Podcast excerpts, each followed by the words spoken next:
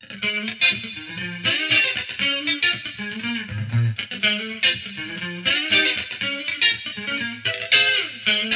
方美人。この番組は、ちょわへよ .com より、各週金曜日にお送りしております。この番組は、音楽、美術、スポーツから、ボランティア、地域活動などジャンルを問わず、多方面で活躍するゲストを紹介する番組です。タイトルの八方美人は、韓国語では褒め言葉で、多彩多芸、彩色兼美などという意味です。はい。今回は映画撮影の取材に行ってまいりました。その名も、カルテット。八方美人では何回も紹介しているので、ご存知の方も多いと思うんですけど、浦安を舞台にした小説ですね。こちらが映画化されるということで行ってまいりました。この小説カルテットなんですけど、舞台は浦安なんですけど、全国の書店で販売されておりますので、浦安の方だけでなくて、全国の方が楽しめるような内容だと思うんですね。テーマも家族とクラシックの音楽なので、年齢関係なく感情移入できるんじゃないかなと思いますね。まあそんな感じで、改めてストーリーの方を紹介させていただきますと、カルテットというタイトル通り、家族4人でカルテットをしていくっていう話なんですね。両親が不仲で、父親がリストラ。母親はそんな父親に愛想を尽かし、中学生の息子と高校生の娘がいるんですけど、兄弟の仲も悪いんですね。ただ、4人の共通点は音楽をやっていたということ。両親は2人とも音楽家を目指してたんですけど、経済的な理由で夢を断念せざるを得なくなりまして、そして子供が生まれて、母親がやっぱりね、自分の夢を子供に託して、娘にはフルート、息子にはバイオリンを習わせていたと。で、まあ、両親の仲が悪くなって、離婚寸前という時に、バイオリンを習う中学生の息子がですね、なんとか家族を再生できないかということで、家族みんなでカルテットをしようじゃないかと提案することから物語が始まっていくんですね。で、キャストなんですけど、主人公の海君役は高杉真昼さんっていう14歳の少年ですね。今回がデビュー。顔がね、石川亮君にすごく似てるんですよ。髪型もなんかそれっぽいし。商工会議所のパーティーがあったんですけど、そこで司会の生島博さんにも言われてましたね。石川亮君に似てないって。ね、ぜひ石川不良さんに一度お顔見てもらいたいですけどね。どんな反応するんですかね。そしてお姉さん役の合力あやめさん。お母さん役で鶴田真由さん。お父さん役で細川茂樹さん。あとはお母さんのお母さん役とかでゆきさおりさんとか、ライバル役で東幹久さんとか、レストランのオーナー役でサンプラザ中野さんとかね、とっても豪華なキャスティングとなっております。実際私もあの出演者の方々に現場でお会いしたんですけど、わ、本物だなんて思いながら、まあ、ちょっと見張してたんですけれども、皆さん役者で、あの楽器はやっぱり未経験の方ばっかりですから、その震災で楽器の練習をする時間が減ってしまったっていうことですごく苦労されてたようですね。鶴田真由さんなんかね、まあ、チェロ1日10時間とか言ってたかな。もうずっと練習しっぱなしなんてお話も出てましたね。真剣そのもので現場の方の撮影進んでおりましたけれども、クラシック音楽が映画の中にも登場するんですけれども、本とはまた違って直接音が聴けるわけですから、素敵な映画になるんじゃないかなと思います。4月にもうすでにクランクアップをして、6月にウラジオストック映画祭があるんですけれども、そこに向けて今編集作業をしているという状況です。で、今回は先月浦安の前浜クラブという老人ホームで行われた撮影の時に制作サイドにインタビューを伺いました。今回インタビューをいただいたのは原作者の鬼塚正先生、監督の三村淳一監督、商工会議所会頭の柳井光子エグゼクティブプロデューサーにお話を伺いました。まずは、八方美人最多の登場であろう、鬼塚正先生のインタビューです。1965年生まれ、鹿児島県の出身の小説家です。これまでの代表的な作品は、ザ・エージェント、リトル DJ、小さな恋の物語。こちらは映画化されております。僕たちのプレイボール。こちらも映画化されておりますね。また、海峡を渡るバイオリン、テレビドラマ化されております。こちら、草薙剛さんとか、菅野美穂さんが出演されておりますね。赤い桜、そして今回のカルテットも映画化されるということです。では、お聞きください。映画を撮るということで、前回はね、演劇のことでいろいろインタビューいただいたんですけど、演劇と映画の違いっていうのは何でしょうか？えっ、と、パッと言われて思いつくことが2つありまして、1つはその演劇っていうか演劇はもうリアル、その場で演技したものがそのまま見える。でもその映画はもう、なんて言うんでしょう。何回もテイクを、そのシーンを撮って、その中からその最高のものを選んで組み合わせる。ということで、全然そのリアルタイムとそうでないものっていうことで違いがあって、あともう一つは、演劇っていうのは小説をもう本当に凝縮して、ページ数で言えばもう本当に5ページか10ページぐらいの分量しか脚本で言うとないんですよ。映画の方はおそらく、えー、と200何ページぐらいのものを40ページ、50ページぐらいにしたものが映画なんですよね。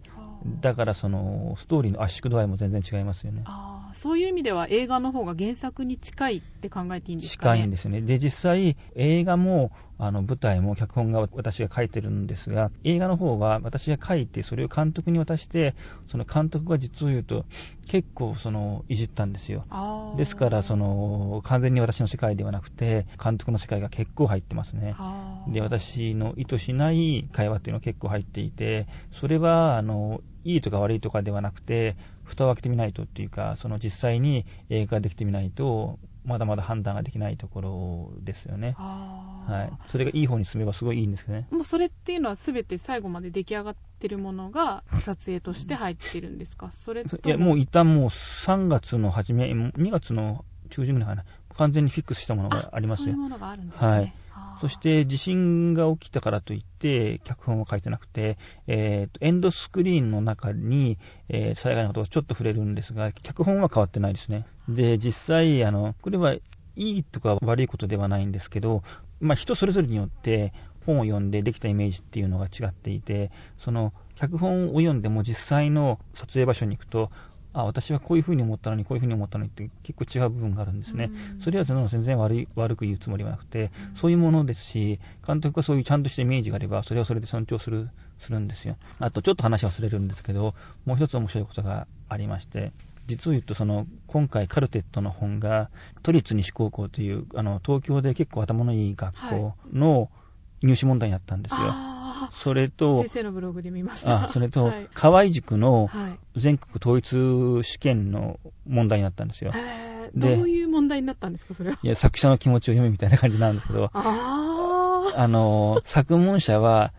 私と違った読み方をしてしているんですよね。あこれはちょっと、っていうか、あの、恥ずかしいですけど、私満点を取れなくて、都立に四国校の問題はですね。はい。で、私の周辺の、まあ、いわゆる学校の勉強がよくできるような人たち、4、5人とかしたんですけど、はい、みんな満点は取れなかったですね。あうん、だってこれを、作った本人もですけど、これを編集した出版社の方も、編集者も、担当編集者も、満点は 取れなかったんだよ。それ、どうなんですか、それは。原作者の立場からすると。いや、まあ、でも、そんなもんなんじゃないですか？でも、まあ、単純に、危険問題になったってことは嬉しいことですよね。そうですね。私の小説は子供が主人公なので、はい、すごく恋愛ものではないので、結構その入試問題にはなるんですよ。ああ、そうなんですか。今までの作品も結構なったんですよね。それすごい嬉しいことです。作者の気持ちはこの時どうだったかっていう問題が多いんですか？作者の気持ちとか、この主人公の気持ちはどこで変わったかとか。でも、問題を作るっていうのはまた別な意味で才能で、あ、こういう問題が作れるんだとかいう、発見はすごいありますよね。なるほど。そういう意味では映画のシナリオっていうのも作者とはまた違った意図で作られる部分もあることもありますけど、はい、原作者として今回の映画はどこを見てほしいとかありますか？もともとはその家族の再生っていうことが一番メインだったんですけど、今は浦安が注目されたり、浦安のみんなが応援してくれたらいいかなと思いますよね。実際その浦安も液状化現象がひどくて、本当に東北と比べればちっちゃいんですけど、被災地になったんですよね。そしてみんなの、みんなにちょっとでもなんていうかな、楽しんでもらったりすれば非常に嬉しいですね。震災前後で変わったこととかってありますか？いや、あの、震災にあった時は、あ、これで映画は作れなくなるかなとか、最低でも半年ぐらい延期かなとか思ったんですけど、柳井会長とか、商工会社の回答ですね、市の関係者の方、映画関係者の方が、それでもなんていうかな、みんなの希望になるからするという決断をしてきてくれたのがすごい嬉しかったですね。で、私は実際、本当にすごい液状化現象なんですけど、できるのかと思いましたね。早く、なんていうかな、本当にひどかった今川地区とか、リフネ4丁目あたりとか、ああいったところが、その、復旧して、また、あの、素晴らしい街になればいいかなと思っております。あの、最後にですね、リスナーさんに向けて、この映画についての思いを。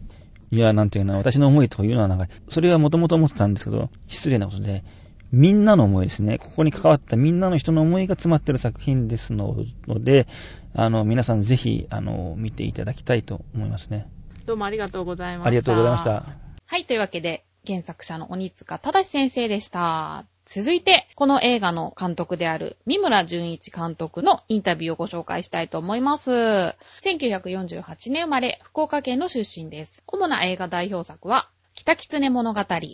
ビハインド・ザ・マスク、ロスト・イン・タイム、ディープ・ラブ、春うらら、あなたを忘れない、僕たちのプレイボール、そしてテレビの方が火曜サスペンス劇場、知られざる世界、単調、いろんなジャンルを手掛けている監督さんなんですね。ちなみにこの僕たちのプレイボールっていうのは、鬼塚先生の原作ですね。では、三村監督のインタビューをお聞きください。映画の撮影の準備を進めている最中震災が起こったということで震災前と後では撮影に関して何か変わったことがありますでしょうか？そうですねあの映画は撮影前にロケーションハンティングロケハンって言いましてあの下見ですよねこのシーンはこの場所で撮ろうあそこで撮ろうって決めて歩くんですけどもちょうど震災があの撮影クランクイン予定の2週間ちょっと前で、まあ、ほぼ浦安の市内どういったところで撮影するか決めていたんですけどもそれが震災でやっぱりいろんなところに被害が出たこともあってですねえ撮影場所をあの改めて探さなきゃいけない変更せざるを得ないっていうことがありました、はい、変更せざるを得ないとかそういった映画を撮る上のいろいろハプニングってつくものだと思うんですけど、えそういったことっていうのは？あんまり普通はないですね、やっぱりここで決めてあの、カメラマンから照明さんからみんな連れてねここで後編撮るよってこうやって決めて、はい、えー、準備もそれに従って、はい、えー、やってますから、はい、まあ、変わるっていうのはあの基本的にはあんまりいいことではないというか、うん、ただ逆に改めてまたその場所を探していく中でロケハンやり直す中でまた改めて発見があったり浦安の新しいあこっちの方が逆に良かったんじゃない？なんていう、うん、どうしても撮りたいとこダメだったなっていうのもあるんですけども逆に新しい発見もあったりして、まあ、全体としてはそんなに撮影に支障はないというところまで来ました。はい、そうですか、はい、実際に浦安を震災後も見学されたっていうのを聞きましたけど、ええ、どの辺回られたんですか、浦安あのー、やっぱり新町って言われてる方ですかね、はい、を中心に逆にあの魚市場があったりする元町の方はね、はい、あの以前と変わりなく、うん、そこはもう予定通り撮影ができたんですけれども、はい、海沿いであったり、公園であったり、えー、その辺はちょっと変更せざるを得ませんでした、あのあとお借りする予定になっていたお店がね、あの玄関が壊れてしまったりとか、えー、そういうことはありましたけど。撮影はもう浦安全域で予定してるんですか。そうですね。やっぱりあのこのことに限らずあの家族が再生していく、家族の絆っていいますか、まあ、壊れかかった家族がクラシック音楽の演奏を通してもう一回再生していくって物語なんですね、それをあの浦安初の映画として作ろうということで当初からあの市の方も含めてですね、あの市民の皆さんに呼びかけさせていただいて準備してたもんですから、はい、今、エキストラを募集ってやってると思うんですけど、主に浦安市民そうですってっていうお話なんですけど、ええ、それは？震災前に250人ぐらい、もうすでに応募があって、震災でどうしてもって言われて、お辞めになった方は7、8人だというふうに聞いてます。で、その後も増えてまして、実は今日の撮影も40人ほど来ていただいたんですけども、魚市場は持っていましたかね。全体で今300人はもう超えてますね、応募が。あそうなんですか、えー、逆にこんな時だから、まあ、映画も浦安もあの震災に負けないぞみたいなことでですね、えー、割とそういう意味で盛り上がってる印象はすごく受けてますけど、はい、そうですか。家族の再生と、はい、あとまた浦安の再生がコンセプトっていうことで、うんはいはい、三浦監督ご自身の再生って、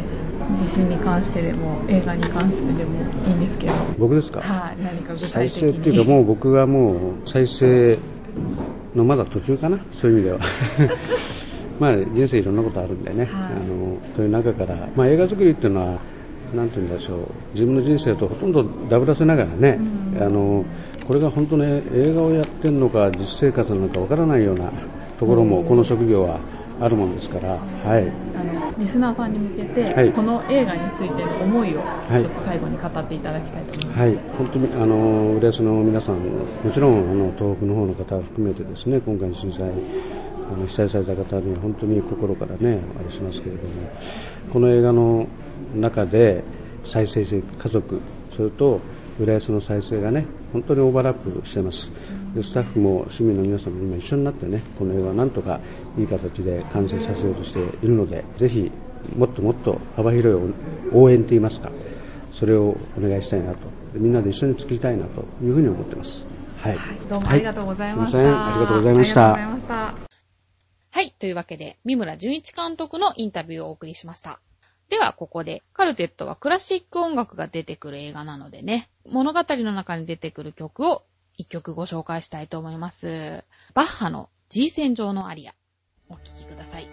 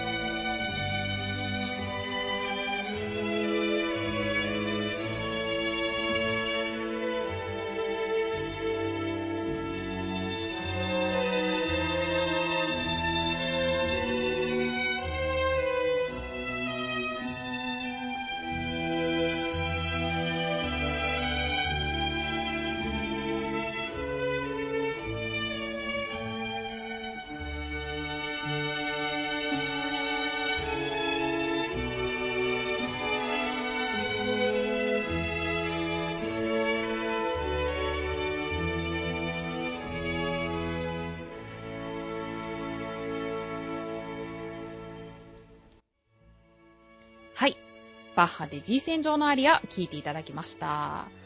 いい曲ですよね。本当に心が癒されるというか、クラシックの中で私一番好きな曲なんですね。では続いて、最後のインタビューになります。このカルテットの映画制作なんですけど、浦安市の商工会議所が様々な協力をして出来上がった映画ということだったんですね。ということで、浦安市の商工会議所会頭の柳井光子エグゼクティブプロデューサーにインタビューを伺いました。では、お聞きください。はい。エグゼクティブプロデューサーっていうのは今回の映画でどのような役割をされてるんでしょうか、うん、正直言って私にもよくわからないんですけど 鬼塚先生の作品に惚れて監督に誠実さを見てそれで映画の内容がとても素晴らしいし浦安の内容ですから、はい、でちょうど浦安市30周年。その記念にもなるのでね。で浦安市長に相談したところまあいいんじゃないかということで。それで決心した。そしたら後からエグゼクティブプロデューサーっていうお名前をいただいて。で何をやるの？って聞いたら、えー、スポンサーですと。全てのスポンサーです大黒柱。責任を果たすために物心ともに。今回の撮影場所とかご自身で探し回って見つけたって、ね、はい、やると決めた以上はね環境を整えてやれることは全部協力して学校を経営してたものですから。保育士専門学校ですから音楽を教える学校でもあるでしょ、うん、ああそうですね。そこでその学校の現場を提供したことがとても役に立ったようです撮影場所に元町をクローズアップしたっていうお話も伺ったんですけどどういう形で？それは私がすごくこだわってるところでね浦安は従来漁業町で町のど真ん中に境川という運河が流れてるわけ、はい、そこを経済の発展として漁業が栄えた町なの。でそこに埋め立て地4分の3埋め立て地が中町新町海の方ってあるのよ、はい、ディズニーランドができて発展したんだけど元町と新しい町に分化してるから交流を取りたいな。原点は浦安の東西線周辺の元町。ここを発展しなくて浦安の町はありえない。そういうその思いがね強かった。で映画も市場があってお寿司屋さんが多くて食べ物屋さんが多くて、うん、そこの元町が大切な浦安の町なのと。ここにすごくこだわってで市場を撮影したりね。ここにプロデューサー竹村さんがいますからちょっと私と違った思いでちょっと聞いてみたらどうですか？本当に一緒です、うん、すいません。急に。一応物語が織りなすその浦安の風景を境川を中心に描写していきたいなというふうに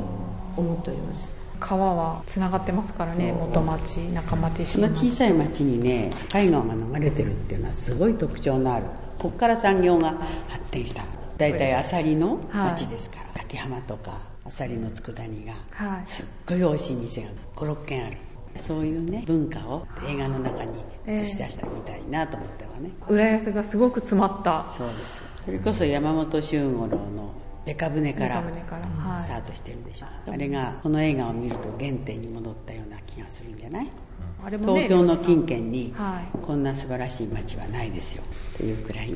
思いをかけてます。浦安としてどういう協力をしているのか。浦安の街を書いてる小説ですから筋が家族で絆、はい、これがあの浦安市の市長と会議所と同じ価値観の中でねその中の絆という酒焼酎を獅子の実で作ったりいろんな絆をテーマに歌も作ったりいろんなことやってそううん、そういう中であまりにもねその映画の内容が目的に合ってたということが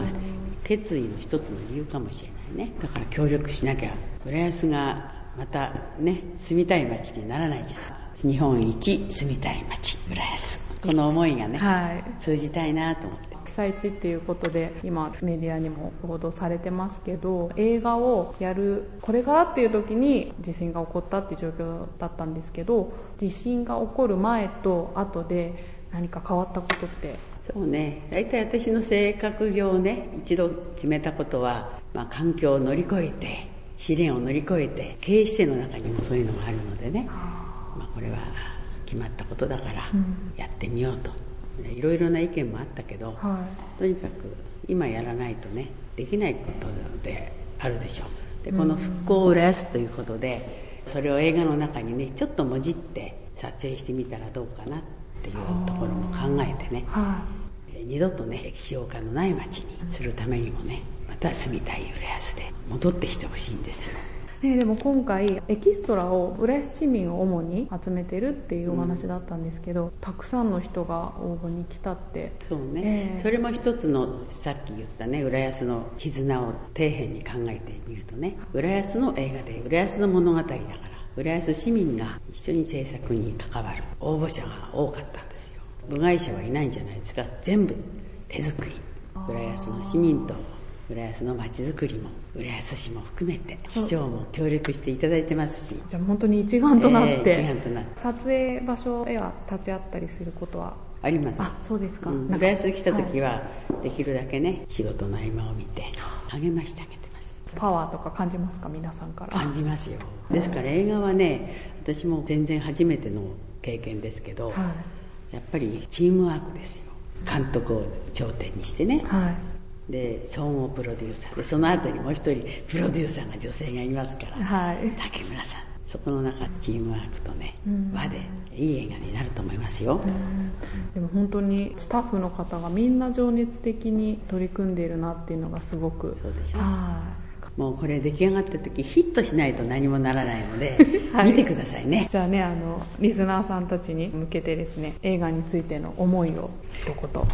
カルテットという映画が音楽を通してね、それもクラシック音楽を通して上品に出来上がってるのよ。でそこに最終的にはバラバラになった家族が絆を持って幸せな家庭生活ができるとその役割が中学生のバイオリンが大好きな少年であったということで、うん、まあ小若すがいというか今失われているものが絆となって生きている、うん、ぜひ見てもらいたい映画ですね。じゃあどうもありがとうございました、はい、どうもありがとう。はいというわけで浦安市商工会議所会頭の柳井光子エグゼクティブプロデューサーにお話を伺いました。今回八方美人では原作者、監督、スポンサーと制作サイドの方から話を伺ったんですけどね、皆さんはどういう感想を持たれたんですかね？私はこの3名のお話を伺って、映画ってみんなで作っていくものなんだなっていうのを感じましたね。エキストラをはじめとする出演者の皆さんから、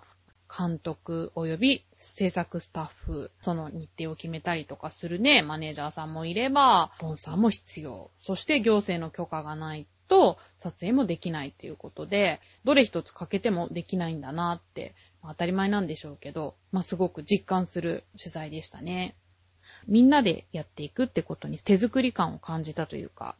今ってね、世の中が全体的に手作り感を出していきたいみたいな、そういう流れになっているような気がするんですよね。映画とかも、崖の上のポニョとかだって、あれも手書きの線にこだわって作った映画ですよね。昔あの、時をかける少女の大林信彦監督のお話を聞いたことがあるんですけど、スターウォーズの監督、ジョージ・ルーカスが、スターウォーズってシリーズものじゃないですか。もう途中で撮らないってことになったんですよね。取らないっていう理由も、まあ工業的にうまくいかなかったとか、まあいろいろあるみたいなんですけど、